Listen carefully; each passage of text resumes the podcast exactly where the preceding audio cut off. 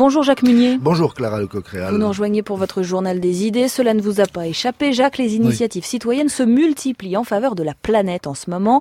Il y a les jeunes pour le climat, le projet de Banque européenne pour financer la transition écologique ou encore la pétition L'affaire du siècle qui attaque l'État français pour inaction climatique. Eh oui, et la dernière livraison de la revue Oui demain fait le point. Corinne Lepage euh, évoque notamment la judiciarisation du combat écologique. Damien Carême, le maire de Grande-Sainte, construite sur des polders et menacée de disparition, a engagé un recours gracieux contre l'État au terme duquel, en l'absence de réponse, le juge administratif sera saisi. L'avocate engagée dans cette affaire dénombre également plus de 1200 procès dans le monde, en particulier ceux de villes comme New York, Los Angeles ou San Francisco qui ont assigné des sociétés pétrolières. Paris et Madrid ont saisi le tribunal de l'Union européenne d'un recours contre la décision de la Commission de remonter les normes de pollution après le Dieselgate.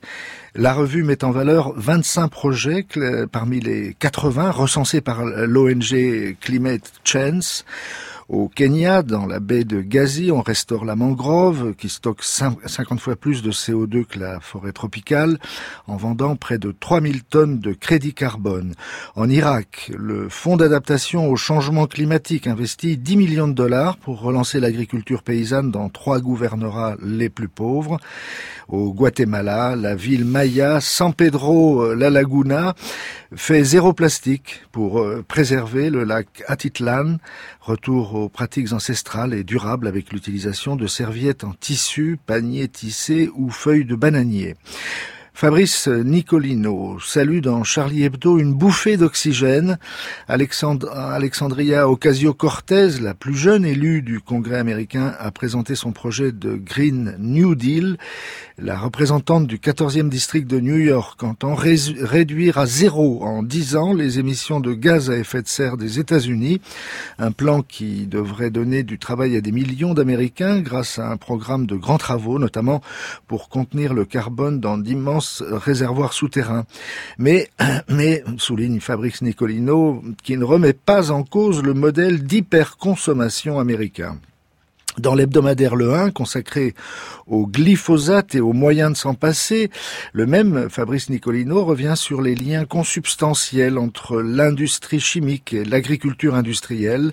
Il rappelle le rôle des firmes allemandes BASF et Bayer, qui vient d'absorber Monsanto, dans l'invention et la production de gaz comme le cyclone pendant la Grande Guerre. Plus tard, Monsanto produira et fournira à l'aviation américaine l'agent orange pour détruire la forêt tropicale vietnamienne avec encore aujourd'hui des millions de malades. Les usages agricoles posent de graves problèmes de santé publique.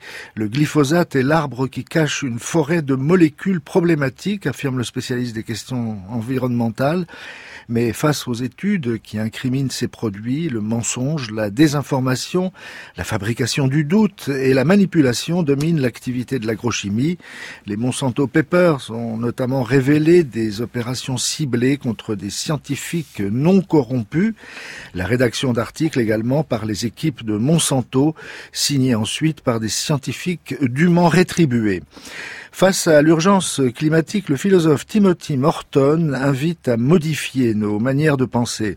Dans un livre qui vient de paraître chez Zulma sous le titre La pensée écologique, il estime notamment que nous devons dépasser le concept de nature la nature étant un genre particulier de propriété privée sans propriétaire, exposé dans une galerie d'art prévue à cet effet, écrit-il, en évoquant le mythe romantique du pittoresque, autrement dit qui a l'aspect d'un tableau, et qui continue de nourrir nos représentations.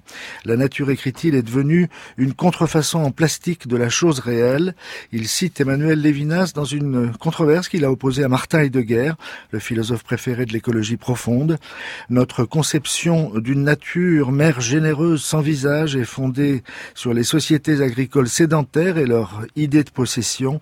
Le mythe de la mère euh, sans visage est à la source même de notre exploitation de la terre vue comme matière inépuisable des choses. C'est dans Totalité et Infinie. Commentaire de Timothy Morton, les étendues sauvages sont des versions gigantesques et abstraites des produits exposés dans les vitrines des centres commerciaux. Face à l'écologie des petits pas et du greenwashing, l'éco-blanchiment. Il exhorte à penser grand, euh, relevant ironiquement qu'il nous est plus facile d'imaginer l'effondrement de la calotte glaciaire que celui du système bancaire. Voir la Terre depuis l'espace, c'est le début de la pensée écologique, affirme-t-il en évoquant la photo devenue iconique prise par la mission Apollo 2, le lever de terre, et il évoque le rapport au monde des Tibétains et leur esprit nomade. Les Tibétains vivent tout près du cosmos, ce n'est donc pas étonnant qu'ils soient inscrits dans leur culture, laquelle s'oppose à la conception occidentale obsédée par le lieu, l'enracinement, une vision, dit-il, de bonsaï rabougri.